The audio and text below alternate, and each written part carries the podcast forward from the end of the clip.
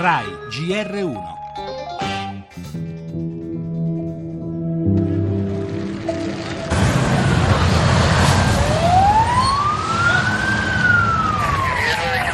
Si è sentito braccato, è scappato, si è rifugiato in un gruppo di turisti e si è fatto esplodere. Si chiamava Nabil Fadli, era nato nel 1988 in Arabia Saudita ed era di origini siriane. İstanbul'da Sultanahmet Meydanı'nda meydana gelen Voglio sottolineare la dura condanna dell'attentato avvenuto in piazza Sultanahmet a Istanbul e condotto da un kamikaze legato alla Siria. Dieci persone hanno perso la vita, due sono cittadini turchi, gli altri otto sono turisti tedeschi. 10 kadar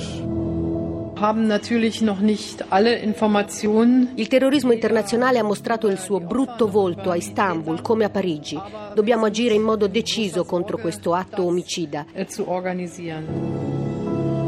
da un lato una prova di forza perché si va a colpire un simbolo del paese, il luogo più turistico, eh, dall'altro eh, la volontà di moltiplicare l'effetto mediatico perché ovviamente va a toccare l'attenzione di molti paesi europei. Qualche giorno di tregua e poi un nuovo attacco a ricordare che il terrorismo è una realtà globale e quasi quotidiana. Questa volta l'obiettivo dei miliziani Daesh è la Turchia, il cuore turistico di Istanbul, Sultanahmet. I turisti erano la maggior parte delle vittime, otto cittadini tedeschi.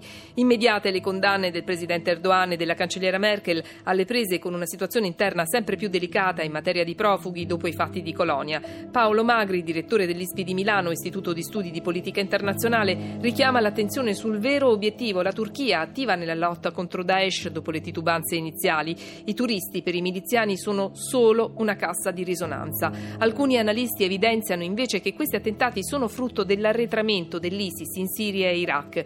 Nel suo ultimo discorso sullo Stato dell'Unione qualche ora fa, Obama ha detto che l'ISIS finirà come è finita Al-Qaeda, ma intanto la guerra del terrore continua a fare vittime.